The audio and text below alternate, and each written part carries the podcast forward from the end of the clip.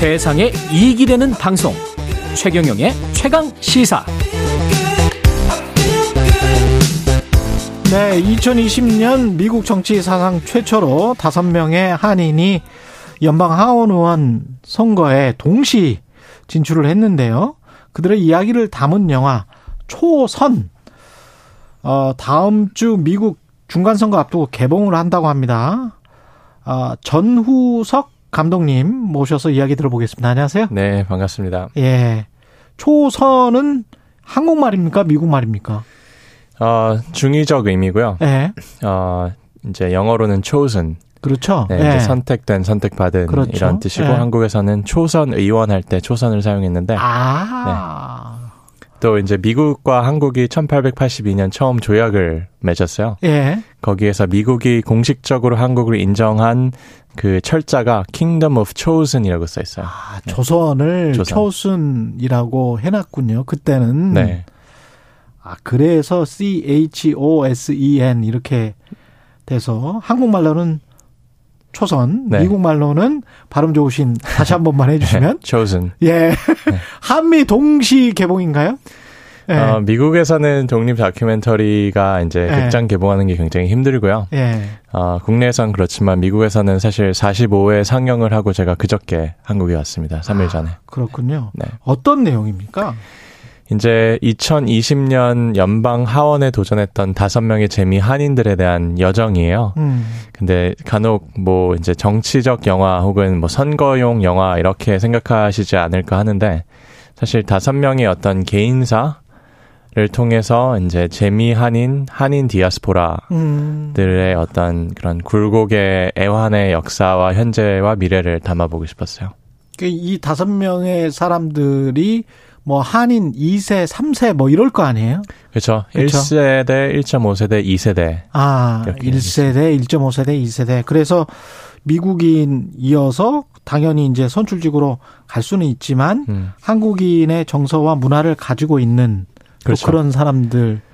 근데 왜 그게 중요합니까?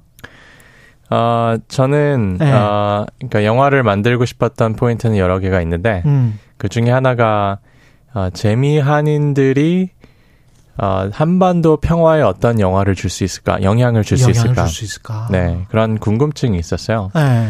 어, 왜, 존 볼튼이 쓴 어떤 The Room Where It Happened라는 이제 하노이 정상회담이 왜 결렬됐는지, 음. 그 책이 한 2년 전에 나왔었잖아요. 예. 거기서 이제 트럼프와 폼페오 그리고 볼튼의 어떤 충동적 결정에 의해서 한반도 음. 평화 프로세스가 결렬이 됐다는 그런 대목이 써 있는데 예. 제가 그때 가설을 만들었어요. 만약 저 자리에 재미 한인이 있었다면 있었다면 다른 결과가 나오지 않았었을까?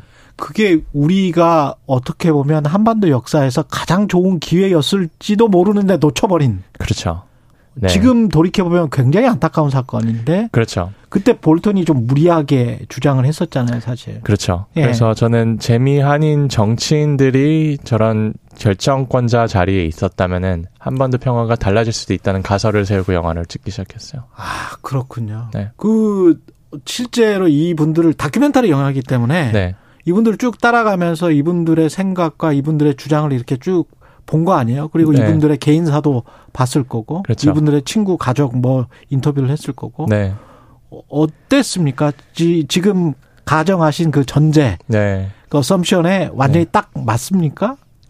아, 아, 그렇진 않습니다. 그렇지는 않겠죠. 네. 다큐멘터리인데. 그렇죠. 네. 다, 큐멘터리고 네. 이제 아, 사- 사람들이 네. 어, 어떤 세계관을 바라보는 어떤 이념과 종교의 영향이 클 수밖에 없잖아요. 그렇죠. 그래서 어떤 어, 동족으로서 같은 민족으로서의 방향성도 분명히 있지만 그 안에 또 이제 이념적 다르 겠죠. 다름이 이제 분명하게 존재하기 때문에 사실 뭐 한반도가 좋은 예가 아닙니까? 그죠? 네. 같은 나라 같은 어, 그렇죠. 같은 민족이겠지만 80년 동안 가- 다른 이념으로 이제 떨어져 살듯이 재미 한인 사회에도 약간 그런 것이 반영된 것이 있습니다. 그 평화를 추구하는 방법도 사실은 공화당의 주장과 민주당의 주장이 다를 것이고 그렇죠. 한국의 민주당의 주장과 한국의 국민의힘의 주장이 또 다르잖아요. 근데 그렇죠. 둘다 이제 평화를 외치는 거잖아요. 그렇죠. 네. 그들이 정의하는 평화의 개념이 조금씩 다를 수는 있겠지만 그렇죠. 결과적으로는 뭐 본인들이 생각하는 최선의 방법을 외치겠죠. 음, 그래서 이 다섯 명도 한쪽에서는 더 제재를 하는 게 낫다. 또 한쪽에서는 평화 프로세스를 계속 진행시키는 게 낫다. 뭐 이거 가지고 이제 갈등하고 고민하고 뭐 이러는 겁니까? 네, 정확합니다. 예. 그 한반도 평화 이슈가 영화에서 다루어지긴 하지만 주 이슈는 아니고요. 음. 이제 저희가 어떤 LA 폭동 사건 혹은 최근 아시아 혐오 범죄 등을 통해서 음. 미국 내 한인들이 소수 민족으로서 이제 겪을 수밖에 없는 그런 차별과 어떤 네, 지위, 낮은 지위 음. 이런 것들을 극복하는 여정도 있고요. 아 그렇군요. 네, 또 그 안에 어떤 어, 세대 간의 어떤 갈등, 혹은 이념 간의 갈등, 혹은 인종 간의 갈등, 심지어는 성소수자가 음. 있는데 그 안에 갈등이 이제 다 고스란히 담겨져 있어요. 이 다섯 분의 한인은 다 남자예요? 아닙니다. 이제 두 명이 남자고요. 두 명이 남자고 세 명이 여자. 세 명이 여자고. 네. 아왜 갑자기 이런 질문을 드리, 음. 드렸냐면 아까 아시아 혐오 뭐 네. 이런 말씀하셨고 뭐 미국에서 계속 살고 계시기 때문에 너무나 잘 아시겠지만 아시아인 남자가 별로 그렇게 인기가 없잖아요. 어 정확히 아시네요. 네. 사실 예. 이것은 어떤 뭐 저의 가치 판단이 들어간 말씀은 아닌데 예. 어, 미국 주류에서는 아시안 여성이 아시안 남성보다 훨씬 진출하기 네. 용이한 부분이 있어요. 그렇죠. 네, 예. 그거는 현실이고 근데 그렇다고 뭐 그게 긍정적 편견이죠. 아, 긍정적 편견. 네, 그렇죠. 네. 편견은 아직도 있어요. 편견이 안에. 있죠. 그렇죠. 그 느끼는 편견이나 뭐 이런 것들도 이 다큐멘터리 영화에 많이 들어가 있겠습니다. 그렇죠. 어떤 이제 모델 마이너리티라고 우리가 음. 이제 아시안들은 어, 조용하고 열심히 하고 말잘 음. 듣는 어떤 민족 모, 범생이고 그렇죠. 모범, 운동 자 운동 못 하고 그렇죠. 네. 어떤 이런 범생이 같은 이미지를 어, 저는 한인 사회 내부의 어떤 갈등 구조와 우리 안에 어떤 음. 어, 엘리 폭동 이후에 우리가 다시 재건하려고 했었던 그런 움직임을 통해서 음. 어, 그런 편견을 부식시키려는 그런 노력을 많이 했습니다.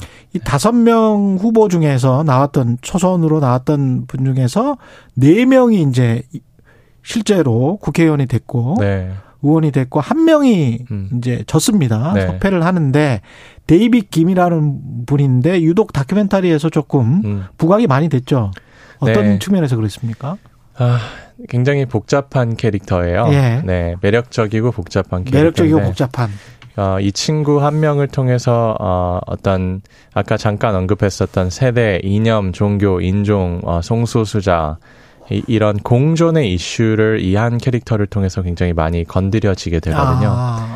특히 이 친구는 어, 다른 후보들과는 다르게 완전히 언더도그였어요. 그러니까 아. 전혀 어떤 기업과 미디어의 조명을 받지 못하는 음. 완전히 풀뿌리 운동한 예. 한인과 주류 언론들이 다 무시하고 외면했었던 후보자인데 아. 저는 그런 스토리가 오히려 더 매력적이었었고 예. 사실 굉장히 근소한 결과를 이 친구가 야기했습니다. 그런데도 네 그럼에도 불구하고 아. 네. 제대로 뭐 후원금도 못 받고 그랬는데도 불구하고 상대 후보가 15배가 넘는 어, 그 선거금을 지출했는데도 겨우 겨우 이제 이겼죠. 인종 이야기를 해서 조금 죄송하긴 합니다만 상대 후보는 백인이었습니까? 아닙니다. 라틴 아, 계열인데요. 라틴 계열이었는데 그 친구가 뛰었던 지역구가 65%가 라틴 계열이요. 캘리포니아군요. 맞습니다. LA입니다. 네. 한인타운이요. 한인타운 쪽에 네. 그쪽에 이제 많이 살죠. 그렇죠. 예, 라틴 아메리카에서 건너오신 분들이 많이 살아서 절대적으로 불리했군요. 그렇죠. 네. 네. 숫자로서는 사실 싸움이 안 되는 그런 싸움이었었기 때문에 사람들이 네. 아, 이 친구는 당연히 안 될 거라고 했는데 음. 어, 큰 코 다칠 뻔했어요. 그 에스닉 백그라운드라고 해서 그 어떤 민족이냐, 어떤 인종이냐, 이거를 미국의 통계청이 따로 이제 조사까지 쭉 한단 말이죠, 이 사람들은. 그렇죠. 예, 할 때 아예 조사를 해요. 우리는 당신 백인이세요. 이런 거 조사 안 하잖아요. 음. 근데 이제 이 사람들은 조사를 하더라고요. 그렇죠. 이게 조사를 해서 미국 백인 주류 사회의 언론들을 보면 음. 이런 말이 많이 나옵니다. 아, 백인, 특히 이제 공화당 쪽의 신분들을 보면 백인 숫자가 어, 어떤 땡땡년 정도 되면, 음. 한 20년 정도 되면, 어, 논 화이트, 비백인 숫자보다 줄어들 것이기 때문에, 그렇죠. 뭐, 아이를 많이 낳든지, 음. 아니면 이민을 제한하든지, 어떤 그런 정치적인, 그래서 우리가 소수자가 될 수도 있다. 음. 근데 우리는 지금 다수자로서의 어떤 뭐랄까요? 그런 편견이나 사실은 그런 게 있잖아요. 그렇죠. 그런 네. 공통적 두려움이 트럼프라는 전대미문의 대통령을 배출했죠. 그렇잖아요. 네. 근데 그거는 계속 향유하면서 음. 본인들의 편견이나 뭐 이런 것들은 계속 향유하면서 또 이렇게 계속 가겠다라는 그런 느낌이 있는 것 같거든요. 그 그런 논의 자체에.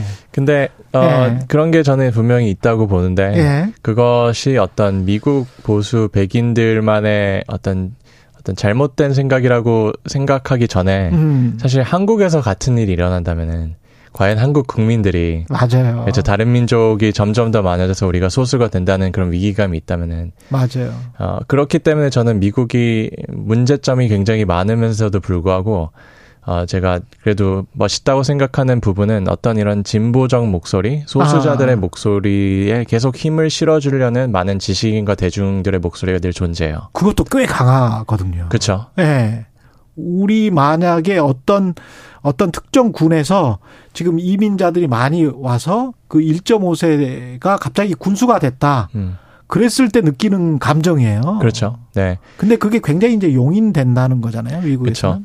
그런 다민족 사회에서의 지금 현재까지도 계속 이어지고 있는 수많은 뭐 인종주의적 문제들, 구조적 음. 차별 문제들, 뭐 아시안 혐오 범죄, 흑인 과잉 진압 이런 게 분명히 존재하긴 하지만 그럼에도 불구하고 우리가 더불어서 평화롭게 공존해야 음. 되지 않나 하는 이 정신이 모든 미국인들을 지배하고 있기 때문에 이 다큐멘터리에도 이 다큐멘터리에도 저는 공존이 어떤 한 키워드입니다. 우리가 예. 다름에도 불구하고 어떻게 공존해야 될까. 재밌겠습니다. 영화 초선의 전후석 감독이었습니다. 고맙습니다. 감사합니다. 예, 10월 28일 금요일 KBS 1라디오 최경령의 최강 시사였고요.